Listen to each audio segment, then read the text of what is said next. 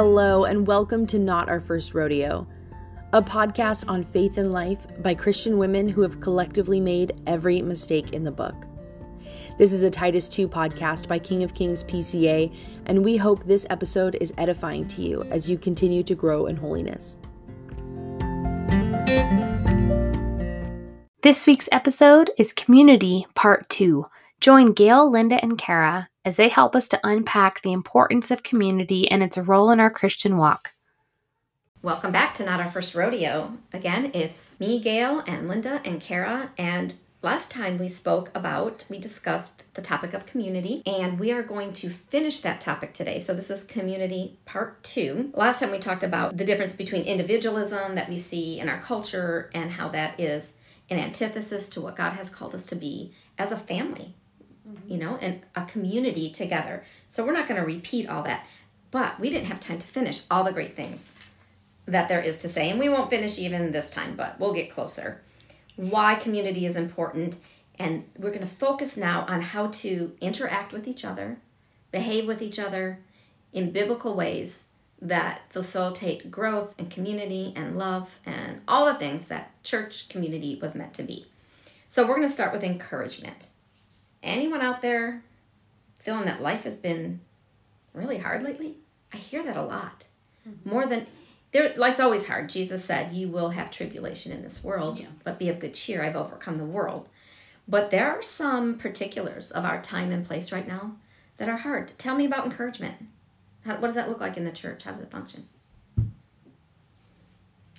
Well, the Bible says that we're spurring one another on when we encourage each other. So you might be going and living your Christian life just fine, but you everyone grows weary when you're running a race. But just to have someone, you know, hand you a cup of Gatorade, let you get the last half mm-hmm. mile. And that is very true in Christian encouragement. I love the race analogy that you just mentioned. Well, it's God's. He it's God's, yeah. He knows what he's doing. Huh? I, just, I just stole it from the Bible. yeah.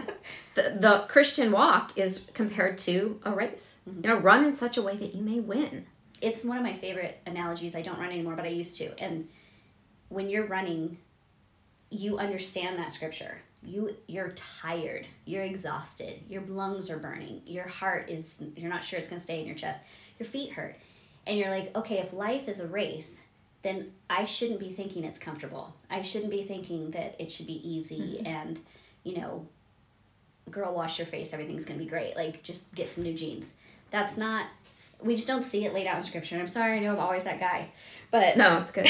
it's just not there, and I I don't like it when the world sells me lies because it's hard enough to do it just walking with truth. It's hard enough to stay upright mm-hmm. and not fall down and trip over. So when I realize I've bought into some lie for a good distance, that bothers me. And so I've always loved the the race analogy because it it makes sense when I'm tired. It makes sense when I'm mm-hmm. out of energy. It makes sense when I'm downtrodden, you know, like, oh, well, because I'm running, mm-hmm. I'm in a mm-hmm. race. Oh, that's why this is happening. It means you're in the battle, you know, yeah. you're in it.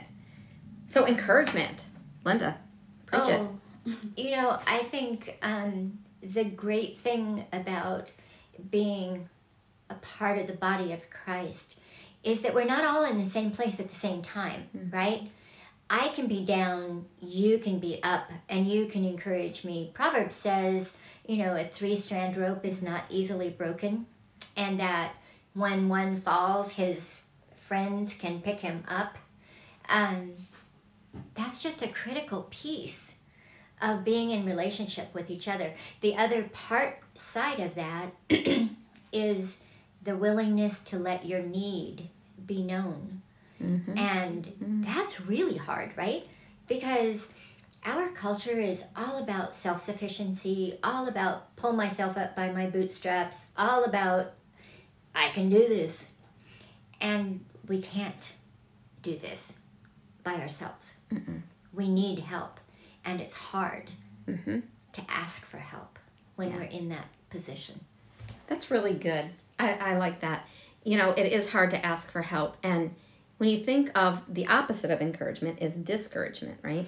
And we all know we have an enemy, right? Right. And he has a tackle box and he knows what lure to choose to entrap each kind of fish. But I think in his lure box is a lot of discouragement, and I think he uses that on everyone because I think everyone, no matter what their strengths or weaknesses, can be prone to discouragement because life is hard. We live in this fallen world. Bible says it's groaning, not just us, the creation is groaning mm-hmm. Because it's not how it should be. Now with Jesus coming, and this is where the encouragement comes, right? When Jesus came to earth, now he brings his kingdom and he is making all things new. So every single thing we're discouraged about will one day be made right because Christ will reverse the effects of the fall. And we can enc- that's what we need to be encouraging one mm-hmm. another with, right? Like words like you know, empathizing what they're, you know, what someone's going through and then saying, "But God, Yeah. this isn't forever. Hang in there. I love you. I'm going to bear this burden with you. Have you ever had anyone bear a burden with you? Mm-hmm. It's humbling, isn't it? Yeah, it is. But what an encouragement. Yeah. Anyone want to explain one of those times? Oh, well, I talk about this all the time, but It's good.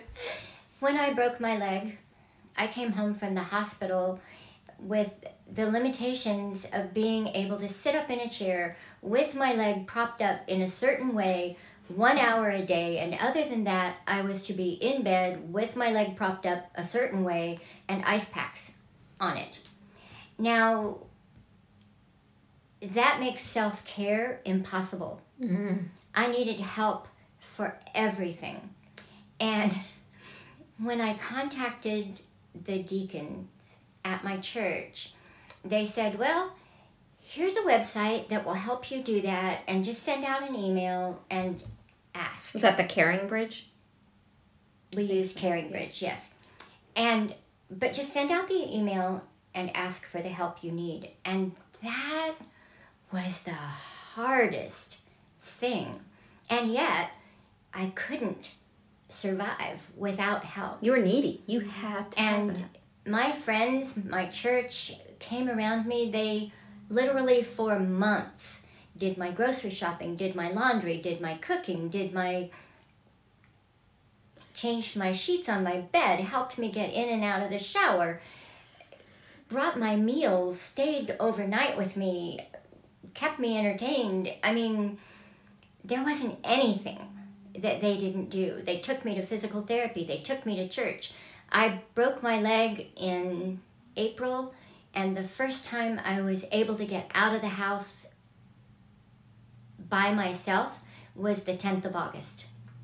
Wow, that's like solid four months. So, all that time, people cared for me. Mm-hmm. What a beautiful testimony of how the church community is supposed to operate, right? Mm-hmm. Yeah, the whole idea of encouraging one another. Hebrews says, encourage one another day after day, lest you be hardened by the deceitfulness of sin. So we have these physical needs that we need encouragement with, right? And there's also our own sin that can be very overwhelming from time to time, right? Right. and how much we need each other to remind ourselves romans 8 1 there's no condemnation for those who are in christ jesus you know all the verses that talk about being forgiven we encourage each other that way too um, we talked about bible study last time you know often someone who really unbeknownst to them they say something they have no idea but they've just deeply encouraged someone else because of what they've shared I know for me, um, I am a pretty efficient person on my own. But if I wasn't in community with people who just said, Do you need something? Do you need anything? I would never ask myself that question. I just, it's just not a question that comes into my head. So I, I think that there are people out, well, there's got to be some um, someone else on the planet that's like me and doesn't really see themselves as a person who needs encouragement. But even the reminder that you should, I think is it's helpful for me. Just and if I wasn't in community, I wouldn't have that reminder of, yeah, do I need help? Do I need something? And that's, I don't often have that. Agree. Who was uh was it Barnabas who was called the son of encouragement or something? Yes. Yeah.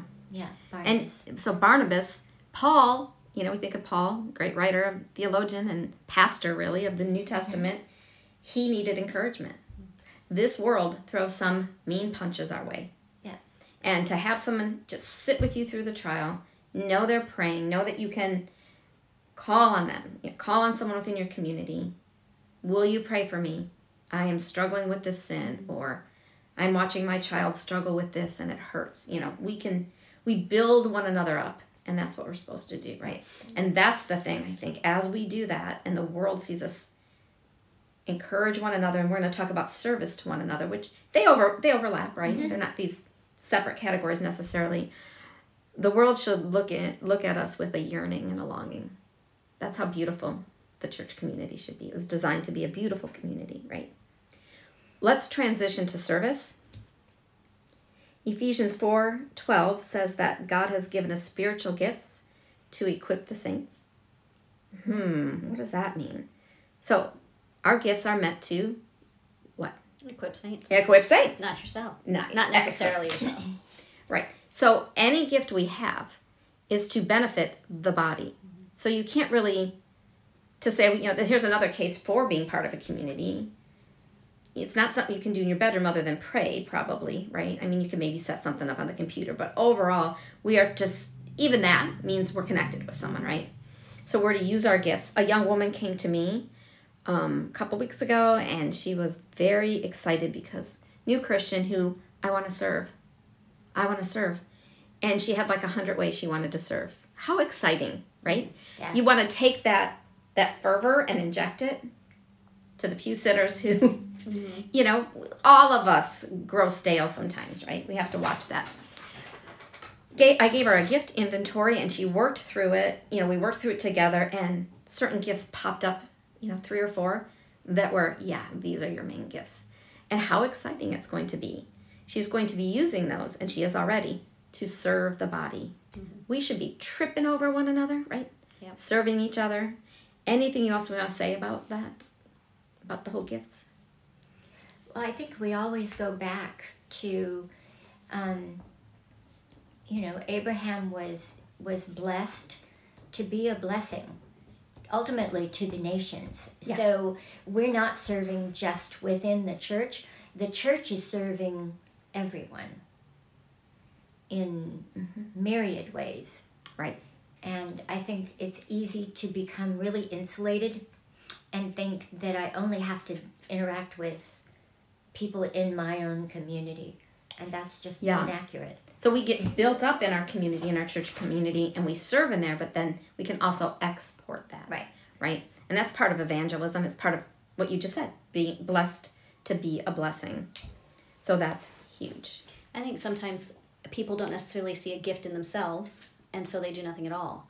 But if you're in community, someone else may see or recognize a gift in you, and or, you know, on the flip side, some we kind of get this idea that if the, our gifting needs to be this big, huge, massive thing, whereas most of the time we just need a whole lot of people and a whole lot of hands. And so if you're pulling back on your gift, it isn't for the church. It isn't for the others. Mm-hmm. It's it's just not being used. And and someone else is dropping something because you didn't step up Yeah. that, that does happen in the church and i don't think we talk about it enough that someone else has to carry two things because you thought your mm-hmm. one thing wasn't enough to do to pitch in That's really good. And we see a lot of workers mm-hmm. in the labor field of, you know, the Lord churches particular who are really, really tired because, you know, when we serve in the area of our giftedness, it's really different than when we're serving in another area. And you know what?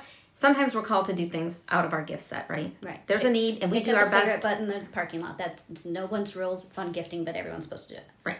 And some people have the gift of helps where they like that kind of thing and they're really good at it.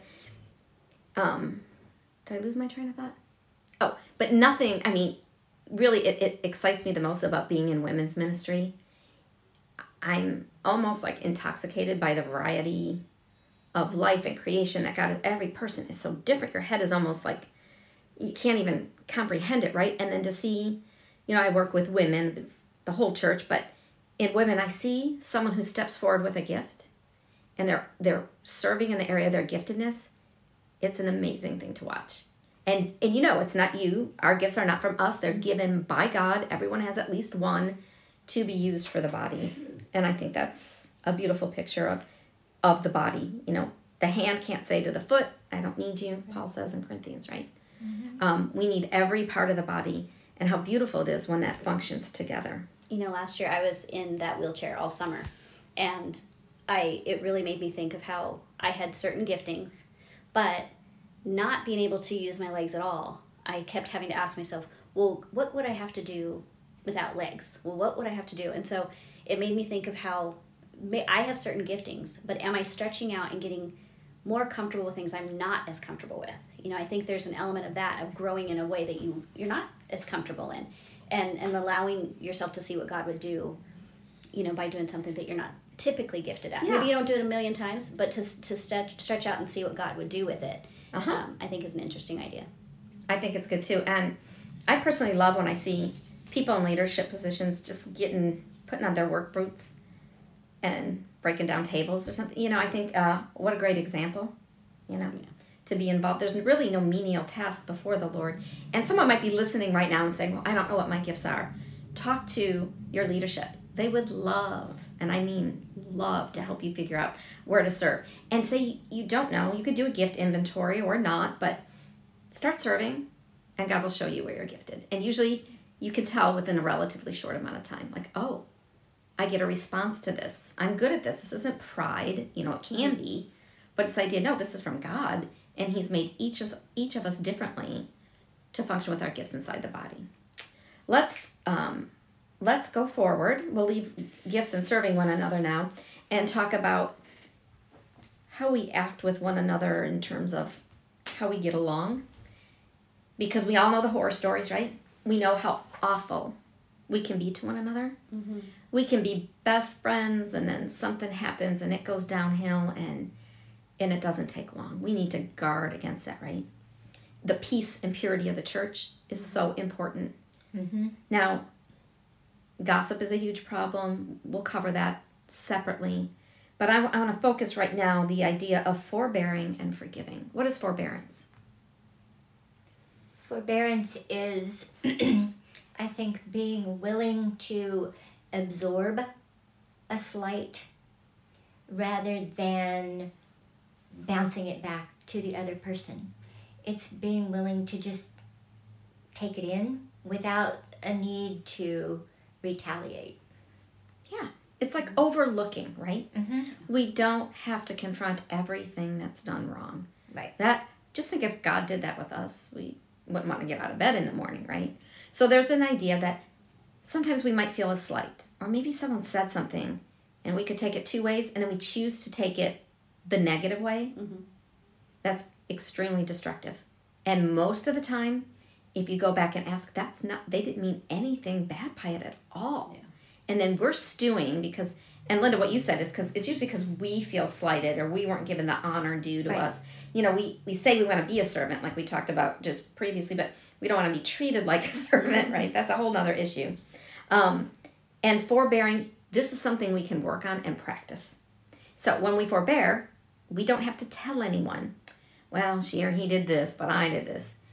Now, not every talking about thing, you know, something is wrong, but far too often we don't do this. We don't forbear. We take offense and we build up, oh, just one more thing where I'm not going to be close to that person. That shouldn't be in the body of Christ. Do you remember when um, in Romans 6, 16, I believe, Paul confronts, I'm going to murder their names, so I think it's Euodia and Sync- Syntyche. Mm-hmm. How do you like that for my Greek pronunciation? It's probably bad, huh? But how Paul says, you know, stop your conflict, basically. You know, for the good of the church, put that bes- beside you. Right. need to work at that. Well, uh, what's I never know the verses, but the one you know, why is there quarreling? Why is there strife amongst you? And it's because you you have not because or no, that's not the right one. But it's because you had expectations and they weren't met. And I think that is probably why we stopped forbearing is we had an expectation and this person didn't meet it. We, we wouldn't do this with kids. You don't do this with your babies. You're not like yes, they kept me up again. Well, you don't expect them not to. You, know, uh, or potty training a kid or something. You don't we don't have we're forbearing with them we're allowing we as linda says we're absorbing the irritation the inconvenience we're absorbing that for the sake and the benefit of someone else who doesn't who doesn't know and i'm not saying adult mature christians don't always know better but a lot of times it's it's not intended as anything it's just christians living out and we're all kind of babies forever and ever until jesus comes home so or brings us home but like we're not willing to do that. We're not willing Yeah. to just say, "I will take the inconvenience. I will do this." We we kind of, you know, get our hairs bristled up and we're ready to go fight over something that really why what do you gain out of it and somewhere in our minds we've decided there's there's some benefit to going for and being bitter or being Yeah. angry or starting division or something like that and it just never plays out delicately And you are so right. And most of the time, there is not much substance to what we're feeling. Mm-hmm. I know I someone you know over the years, you know, people thought I've slighted them, and during those times, it was I was going through such a crisis in my family or in my life. To even be there took everything. I couldn't concentrate. So it's not like, you know, in my head I'm going, listen to them, listen to them, look into their eyes, listen to them but my heart is breaking and raging into it. All I can think about is I'm gonna go in the car and bawl my eyes out. Mm-hmm. Doesn't mean I don't love that person or what they were saying wasn't important, but I was overwhelmed by grief or whatever. And everyone is fighting battles. Mm-hmm. If they don't give us what we need, it's typically not about us. There's think of like movie theater screens, you know, and there's a screen for your family, there's a screen for your emotional health, for your job. For, all these are happening at the same time in people's lives and mm-hmm. spinning around them. And life is complex, communication is complex. Mm-hmm. We need to be cutting slack like nobody's business. And if we don't do it in the church, it's not healthy and it's not, you know, we, we're just too hard. We shoot our own sometimes. Yeah, I, it makes me think of, you know, I know we're talking about in the church, but in marriage, if you got ruffled about every single thing, you are not going to stay married for longer than 15 minutes. It, because I I love my husband, but he can annoy me without zero effort on his behalf. He Oh, can- just a look. He doesn't even have to be trying to annoy me, and I could turn a corner wrong, and guess what? Now I'm irritated. It doesn't take a lot for us to get irritated, and and we have to at least take accountability to know that about ourselves, and to know, yeah, I am sensitive about X, Y, Z, and so when those things happen, I have to pull back on that a little bit, and mm-hmm. you know, or we won't have these relationships for very long. You're right. We will be we will look behind us and see one burnt bridge of a relationship after another, and that's sinful. You can be in a church full of people and still not have fellowship because you have been offended by every single thing. And there's there's no one in that room who doesn't have the potential to offend you in some way. And we are offending as well, right? Highly I am highly offensive. Yeah. So we think, "Oh, this is annoying." And then you have to think, "Well, I'm annoying. I want people to love me." Right? I, you know, this makes me think of when Mark Lauterbach was here and preached, and he was talking about conflict and how when we're involved in a conflict with another person, we tend to see ourselves as the Christ figure and the other person as the devil, right? Mhm. And that we think we're right because we understand or we think we understand our motives, our intent, and so we judge the outcome of an interaction. We judge the other person based on the outcome. We judge ourselves based on our intent. Hmm, interesting. So I'm always willing, pretty much, to give myself some grace. Well, of course. But You try so hard. but I'm not always willing to give the other person grace. yeah. And they are in need of grace as much as I am. We joke at our house. I would agree with you, but then we'd both be wrong. And we're only saying that because we understand the um, Right. the the quick ability for pride to be almost anywhere Yeah. at our house at any given moment. Any given moment, and we are all right there. yeah and I, I think with conflict that ha- that's just it's it you have to know it's there going in if you think it's not you're fooled Yeah. Well, we should probably wrap it up. There's so much more to say that it's almost frustrating, right? But we don't want to be cramming everything in. Mm-hmm. We could talk about forgiveness and a bunch of other things, and I think we even we have one coming out on forgiveness that will so, cover yeah. that. That's important in the body of Christ as well. You know, maybe an application from all of this is you know pray, thank God for the gift of community, thank God for the church, its leaders, for Jesus giving us this institution for our own good, for joy, for benefit, for growth, and maybe praying and asking God to show us how we can be operate better within the community for his glory. amen Amen. and it's my haunt What a great reminder about the importance of community. We absolutely need each other. The Christian life demands faithful perseverance. Praise God, we have the body of Christ to bear with and for one another as we persevere together. If you enjoyed this Titus 2 podcast by the Women of King of Kings Church, consider subscribing. See our show notes for more information about King of Kings at our upcoming Women's Conference on April 23rd.